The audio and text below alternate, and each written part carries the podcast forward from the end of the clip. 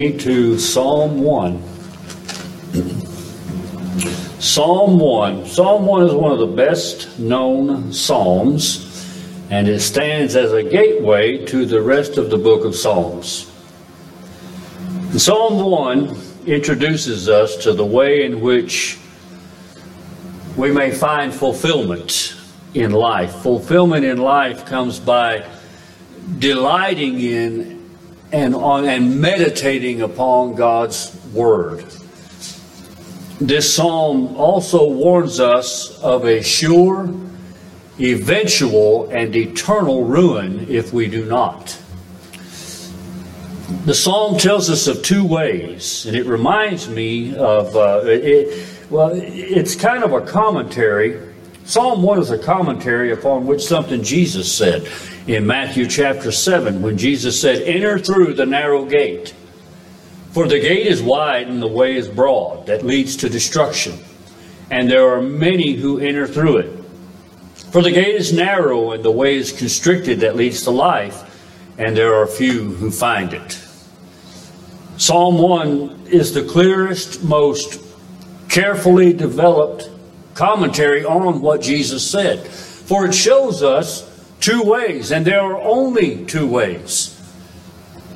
There are only two types of people on this planet there are the lost, and there are the saved. There are the dead, there are the alive. There are those who travel the broad road and those who travel the narrow road, the narrow road that leads to eternal life. But there are only two, and every single one of us fits on one of those two roads. And I pray this morning that by the time we're finished with this message, you will be certain upon which road you travel. The psalm, let, us read Psalm 1.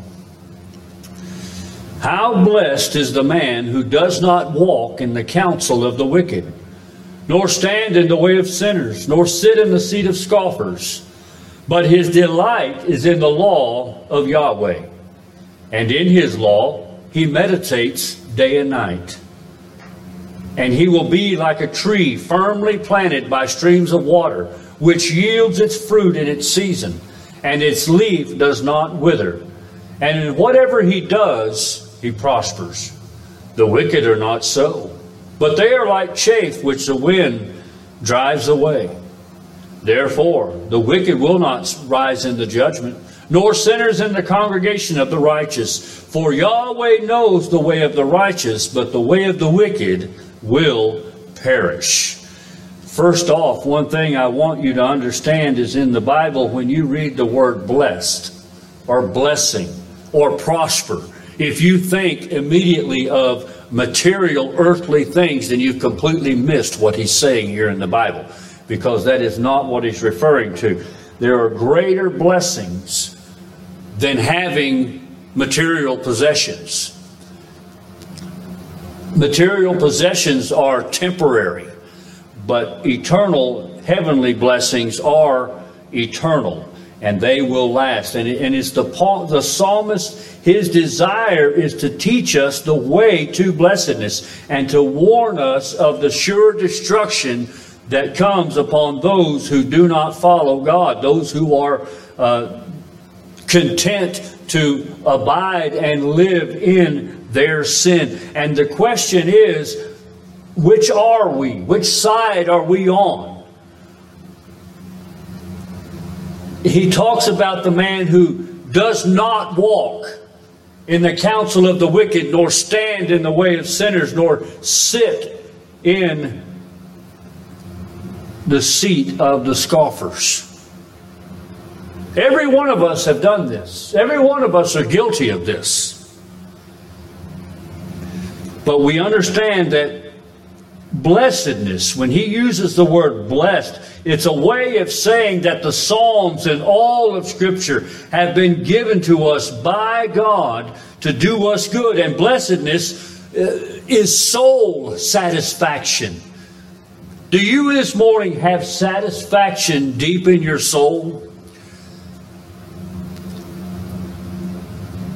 The righteous are genuinely satisfied in Christ. Where you are right now, can you say that you are satisfied, that you are content? Paul says that we have, he says everything that he went through, he said, I have learned in whatever situation I'm in to be content. What was it that made Paul content? It was Christ. It was being in Christ that made him content. And Paul understood, and, and, and the psalmist here in Psalm 1 is trying to tell us we need to understand that our happiness, our blessedness, our fulfillment, our contentment is not found in the way of the wicked. It's not found in this world. It's found in Christ.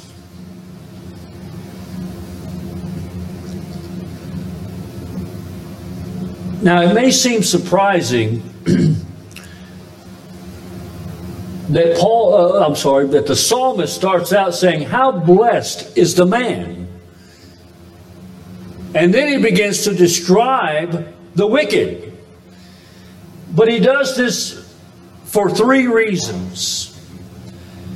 He achieves these three important things. First, he begins where we are. None of us start out righteous.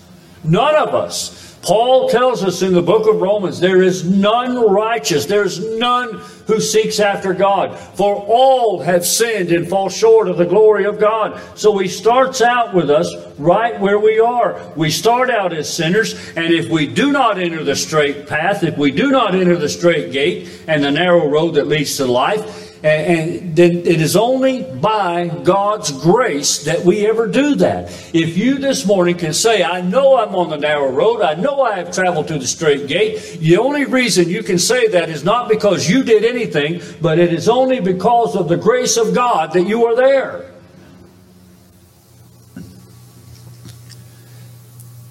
And second, the psalmist is able to introduce the two ways from the start. And third, he says something important about godliness. He's going to present godliness positively as the way of the one who delights in the law of the Lord. Do you consider yourself to be a godly man or a godly woman?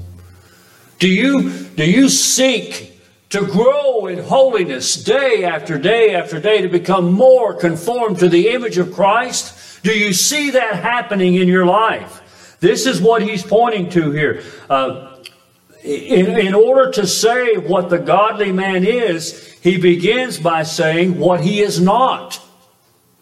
He does not walk in the counsel of the wicked. He does not walk and order his life according to what the standard of this world is, this Christ rejecting world. When you find yourself with a situation where you don't know what to do, who do you turn to? Do you turn to the Word of God? Do you turn to godly people? Or do you turn to the ungodly? But he says the blessed man does not walk in the counsel of the wicked. And let me tell you what happens. When you begin to walk in the counsel of the wicked, when you begin to follow what they tell you to do, the next thing is you're going to stand in the way of sinners. You see, you begin to, to, to walk, and now you're beginning to stand. You're standing with them among the wicked. And then he says that he will sit in the way of scoffers. Scoffers, that is, that they are those that, that make fun of God. They are those who scoff at the truths of God's word. But we see here a progression, or rather a regression, where you begin to walk with them. Then you begin to stand with them. Then you begin to sit with them. In our world today, we see many people who profess to know Jesus Christ who are walking in the counsel of the wicked. They are standing in the way of sinners and they are sitting in the seat of the scoffers. But God is not mocked and God is not deceived. He knows those that are His. So in verse 1, they, the, these three things, these three linked lines, these three parallel terms, we see the words walk, stand, and sit, the words counsel, way, and seat, the words wicked, the words sinners, the, way, the words scoffers, And, and it's interesting because the wicked are those who intentionally rebel against God. The wicked are those who have no desire for whatever God has to say. Sinners are those who have fallen short of the glory of God. And the scoffers are those who begin to make fun of God.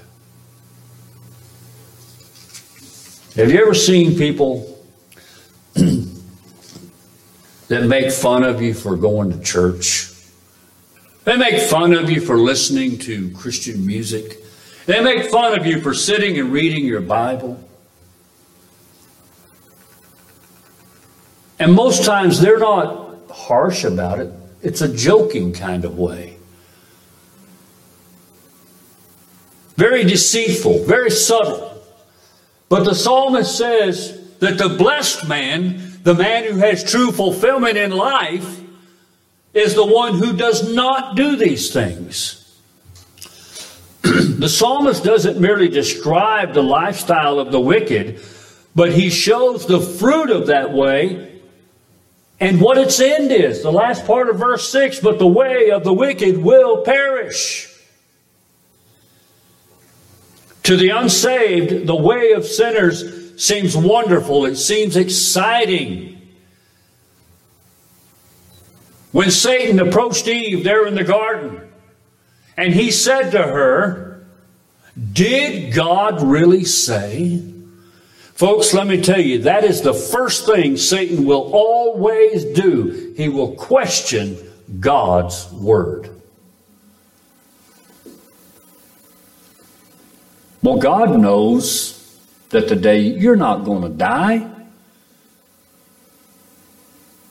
Eve, just take it. Do you know why God doesn't want you to, to, to, to eat it? Because He knows that in the day that you do, that you will become like God.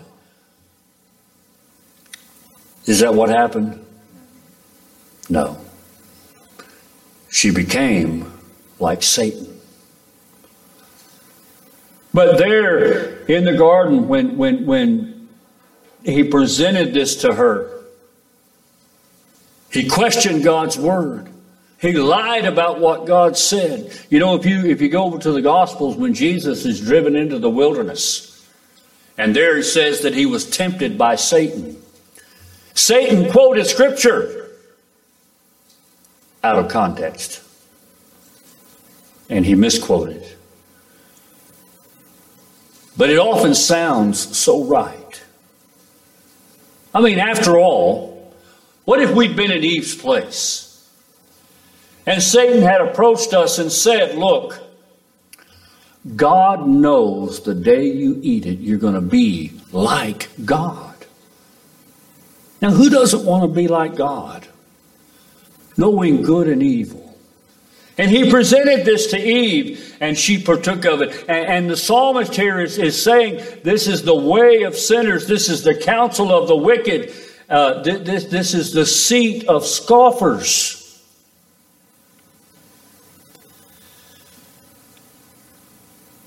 he warns that the way of the wicked is the way of emptiness and frustration here in this world, and eternal death in the life to come. The ungodly man is described in terms of his associations.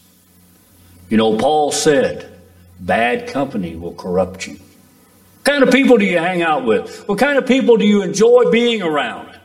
Do you like being around people that, that, that are, are wicked and sinners and scoffers? Are you more at home around them than you are around people that love Christ, that want to study God's Word, that want to sing God's praises? Which one are you more comfortable around? That's a quick way to tell which road you're on. But the godly man is not described by those he hangs around with. Verse 2 But his delight is in the law of Yahweh, and on it he meditates day and night. The person who knows genuine joy reads and cherishes God's word.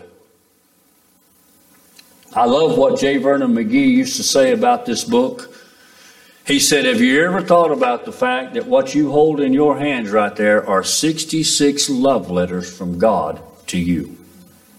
And that's what they are. Do you cherish God's Word? The hunger for the Bible is a clear indication of the new birth, and the new nature longs for God's truth. Listen, it is a fact, a biblical fact, a biblical truth right here. If you have no desire to be with God's people, if you have no desire to grow in holiness, if you have no desire for the things of God, you need to be saved. Because the Spirit of God lives in me, and that new nature, you know what that new nature desires more than anything else? God. That's what he desires God. I have said before, I will continue to say, you show me someone who does not spend ample time in God's Word. You show me somebody who will make excuses why they are not in God's house, and I will show you someone that needs to be saved. Because God's people love God's Word, and God's people love God's people. And he says that the person who knows genuine joy reads and cherishes God's word. And, and, and this is one of the evidences. Do you have a love for God's word? Do you look at this word and, and, and, and, and you know, read Psalm 119 when you have a chance? I started to say when you have a minute, but it's going to take you more than a minute to read that because it's the longest chapter in the Bible. Psalm 119. Over and over and over. Every single stanza of that psalm is about love for the Word of God. How will a young man cleanse his way? By taking heed according to God's Word. Oh, how I love your law. Over and over we read this. Do you have a hunger for God's Word when you're at home and, and, and you're just sitting at home leisurely? Do you ever just stop and turn off the TV and just sit down and just open God's Word and say, Lord, speak to me? Lord, show me.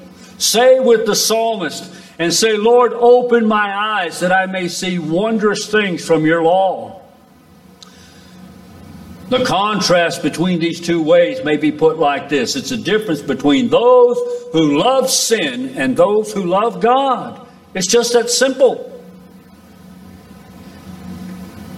Verse 3 and 4, he says, speaking of the godly man, and he will be like a tree firmly planted by streams of water, and its leaf does not wither, and in whatever he does, he prospers. And then he speaks of the wicked, but the wicked are not so, but they are like the chaff which the wind drives away. The psalmist uses two images to show the results of the two ways. And first, there is a fruitful tree. The man who delights in the law of God, and when he speaks of the law of God, he's talking about the entirety of Scripture. The man who delights in the law of God draws spiritual nourishment as a tree draws nourishment from a flowing stream. You know, I remember years ago, I was just, uh, I wasn't very old, maybe 12, 13 years old, and our family drove out to California and we drove through the Mojave Desert. And this was back in the 70s, big Ford LTD, no air conditioner. Yeah, that was fun. I even remember that.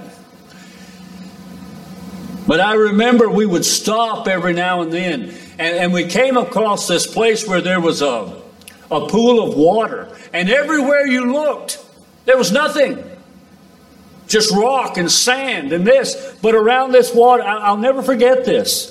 Because I, I, remember asking my mom, how in the world is there a tree growing right here in the middle of the desert? And it was because it was planted by the water.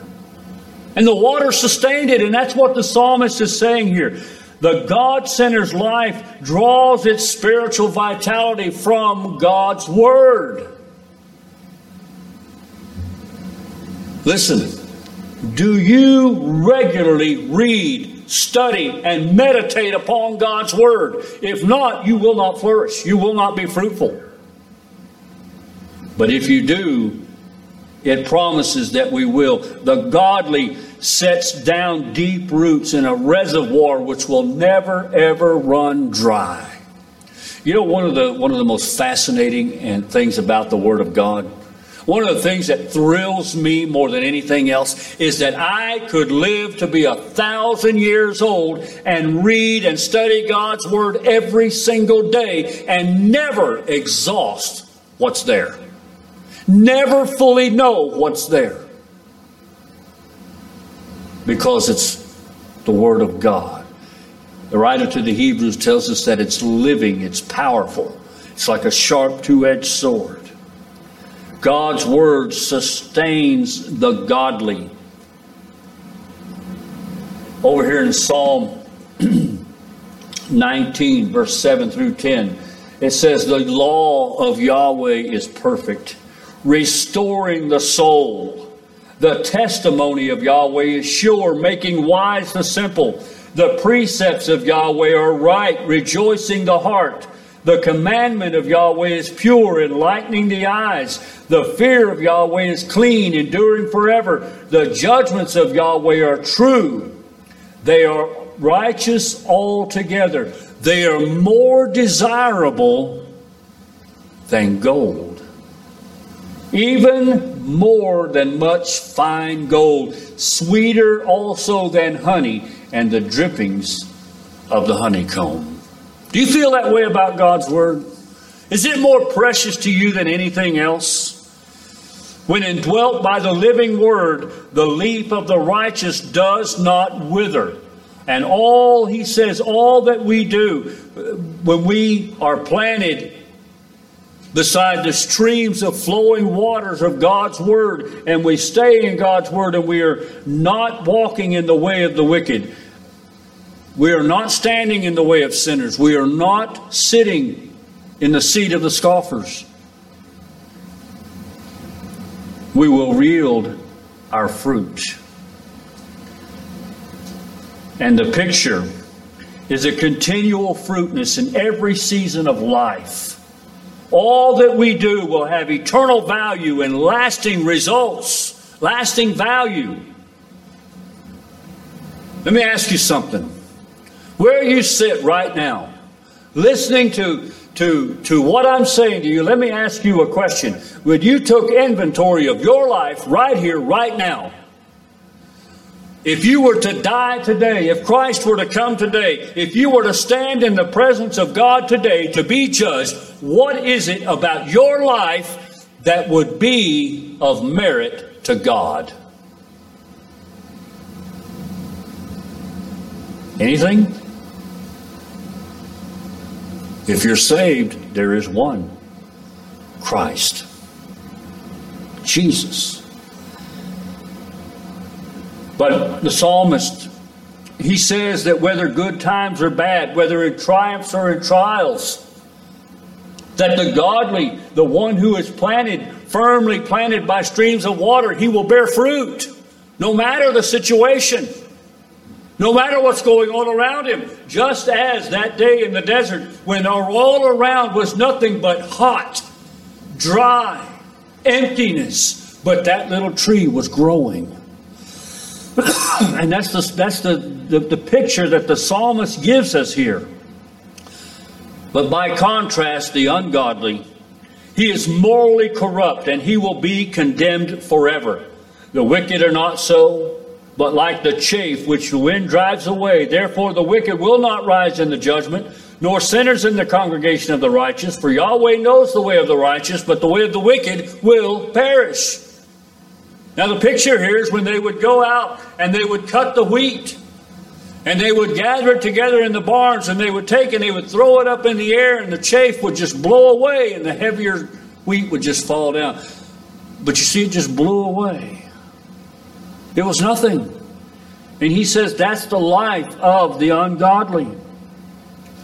They walk in the counsel of the wicked. They stand in the way of sinners. They sit in the seat of scoffers. And they are like the chaff that the wind just blows away. Chaff is worthless. Chaff has no value whatsoever. And as a result, They will not have God's acceptance in the day of judgment. They will be justly condemned in their sin.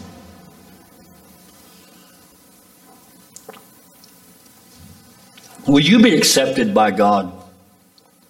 On that day of judgment, when you stand before a holy, righteous God, will you be accepted? I will. Not because I've never walked in the counsel of the wicked, not because I've never stood in the way of sinners, not because I've never sat in the seat of the scoffers, because I have, but I will be accepted because there's one who did not. And his name is Christ. His name is Jesus. So, verse 6, it summarizes the two ways. For the Yahweh knows the ways of the righteous. He knows the way of the righteous. Yahweh watches over the righteous, but the wicked, way of the wicked will perish. He watches over the righteous, but the wicked will be condemned to an eternity in hell. So every one of us must ask a soul searching question this morning. What path am I traveling on? Which way am I going? Have you entered through the narrow gate that leads to life, or are you on the broad road that leads to destruction? Listen, folks, let me tell you the picture that Jesus gives. when he said, Broad is the road that leads to destruction, and narrow is the way that leads to life. In this world that we live in, if you travel the narrow road, it will become more narrow and more narrow and more narrow the farther you go. While the other side becomes more broad and more broad and more broad the farther you go. And in this world today, to live for Christ, to be this godly man, to, to, to seek a life of holiness and pleasing to God, live a life pleasing to God, you will travel that road and you will be mocked and you will be laughed at by those who are on the broad road saying, What are you doing? That's crazy. Why are you doing this? The world has so much to offer. Listen, folks, the world has a lot to offer. But what it offers will send you to eternal death. The writer to the proverb says there's a way that seems right to a man, but the end of it is the way of death. Which path are we on? Are you living a transformed life? You see, a transformed life authenticates the claim that you're on the narrow road. Jesus said, By their fruit you will know them. I'll talk more about that here in just a minute. But are you living a holy life distinct from the beliefs and the behavior of the ungodly? Is your delight found in the Lord Jesus Christ and nowhere else?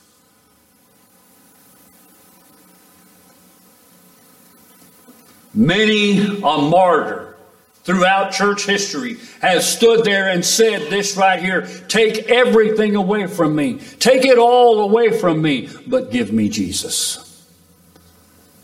Take my life, but give me Christ. Do you feel that way? Do we feel that way? Or do we do we have a desire for what this world offers us?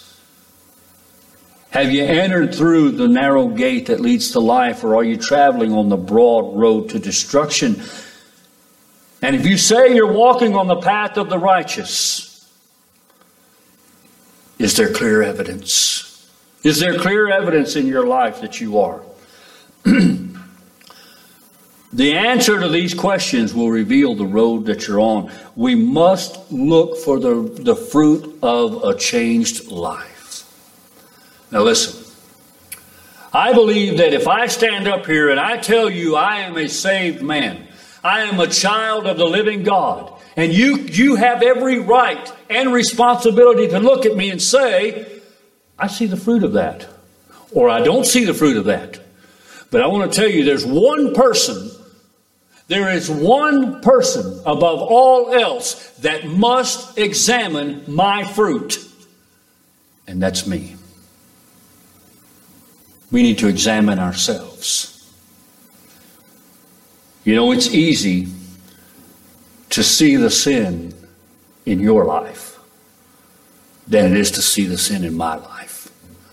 There's a reason for that. I want to see it in yours. I don't want to see it in mine. And that's why we're called to judge one another, to judge the fruit of one another, but I am also called to examine my life. I am called to open God's Word. You know, many men, many professing Christians will not open God's Word. They will not read it. You know why? It's not because they don't have time. It's not because they don't understand it. It's because they do understand it. You know, Mark Twain one time said, he said, it's not the parts of the Bible I don't understand that bother me. He said, it's the parts I do understand. Because the Bible shows me who I truly am. It won't lie to me. It's a mirror to show what I am. And the validity of a person's faith is proved by their spiritual fruit. Fruit is the test of salvation. You see, here the psalmist said that in verse 3, the godly man will be like a tree firmly planted by streams of water, which yields its fruit in its season.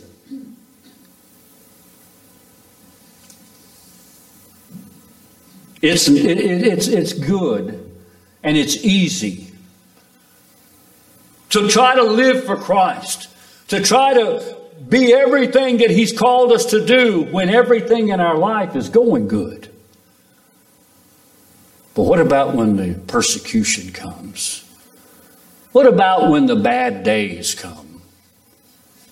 But you see, the psalmist here, he says that it yields its fruit in its season and it does not wither. Turn with me to Galatians chapter 5. Someone asked, Well, what is the fruit that I'm to look for? What is the fruit that I can see in someone's life or in my life to tell which road I'm on? Well, the Apostle Paul tells us. And Jesus said, A tree will be known by its fruit. Look in Galatians chapter 5, beginning with verse 19.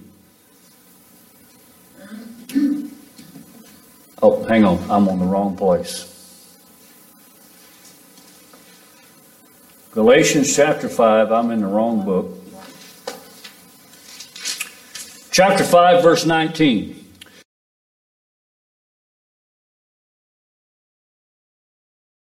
Immorality, impurity, sensuality, idolatry, sorcery, enmities, strife, jealousy, outbursts of anger, selfish ambition, dissensions, factions, envying, drunkenness, carousing, and things like these, of which I forewarn you, just as I forewarned, and of which I forewarn you, just as I have forewarned you, that those who practice such things, listen, will not inherit the kingdom of God.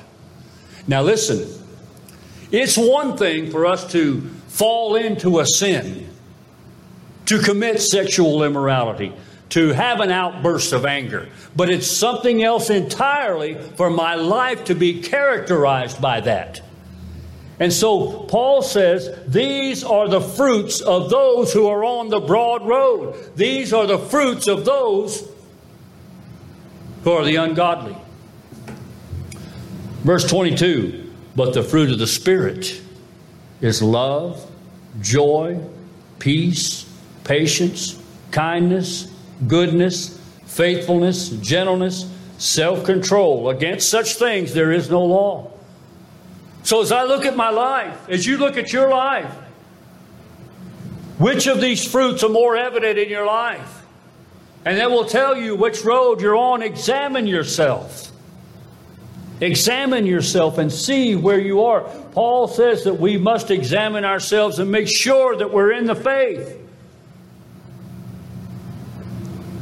Listen, folks, the Bible makes it abundantly clear. Whether we want to hear it or not, whether we like it or not, the one who lives a life of sin does not belong to God. Again, let me stress here I didn't say the one who sins, I said the one who lives a life of sin.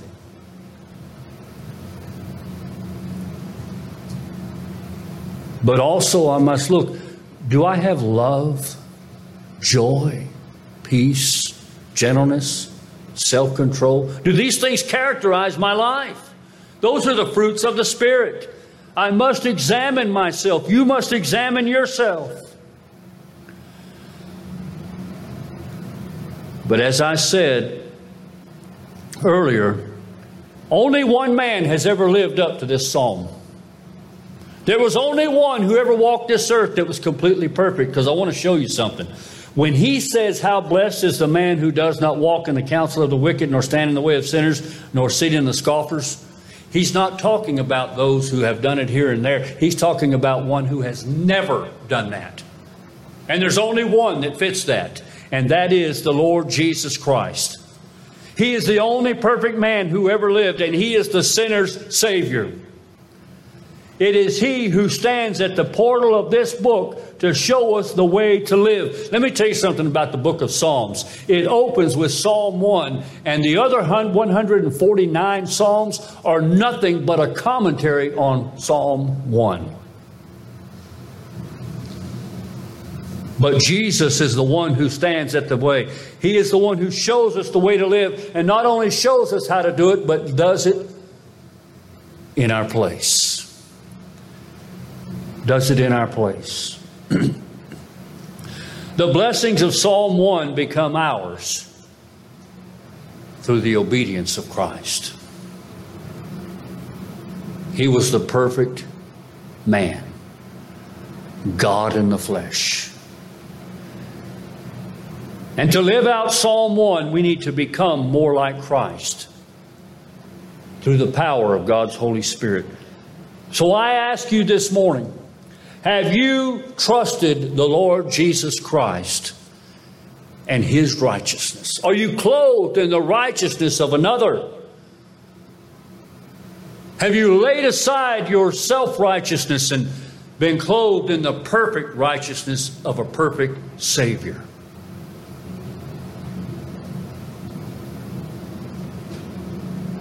Do you delight in God's Word? Is it food for a, a hungry soul to you?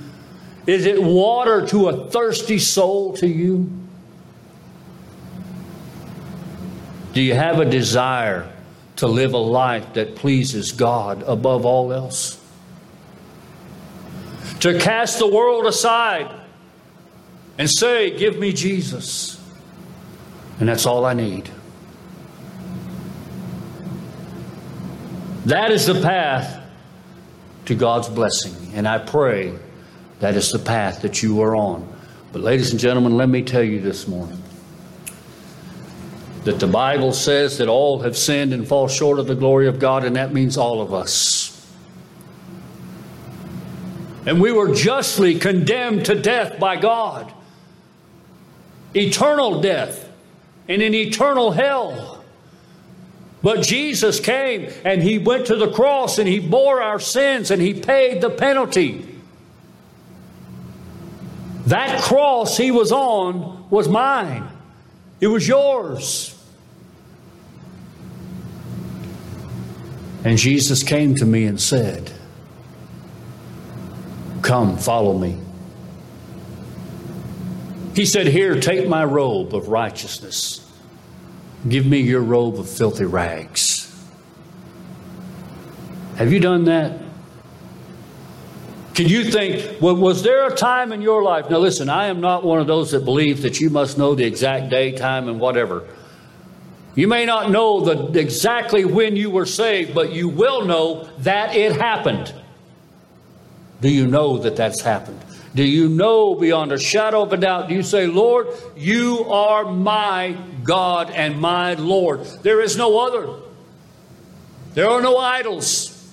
I will worship no one but you because of what you have done. Have you believed on the Lord Jesus Christ, repented of your sin, turned to Him, and trusted in Him and Him alone?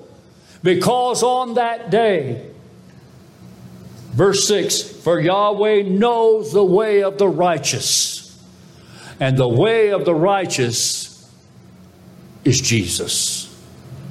He said, I am the way, the truth, and the life. No one comes to the Father but by me. Listen, please don't get the idea that if you follow Christ, that if you do what this psalm says, that God's going to bless you with all kinds of money. He's going to give you a big, beautiful home. He's going to give you a nice car. As a matter of fact, He may take all of that away from you. But the things that are eternal, the blessings that are eternal, that one day you will stand before Christ, uh, God the Father, and some of the most beautiful words you will ever hear Him say are this Well done, my good and faithful servant. Because of Jesus. When I stand there and He says, What have you done? to deserve this. All I can say is nothing. All I can say is I only thing I have done is trust Jesus. He's the one that did it all. He's the reason I'm here. He's the only reason I can be here is because of what he because he was the blessed man without sin. Will you follow him? Will you trust in Jesus? Will you have a love and delight in God's law? Will you delight in being with God's people? Gathering together as often as we can, not making excuses. You know, it's interesting that the people I know who will not regularly attend a church service, who profess to be Christians, do you know what their number one reason is? I don't like those people. I remember one time somebody told me, he said, You got too many hypocrites. And I said, Well, we got room for one more. Come on in. Listen, you show me people who do not love God's word and people who do not love God's people, and I will show you someone who does not love God. Let's pray. Father, we, we, we thank you this morning for your word.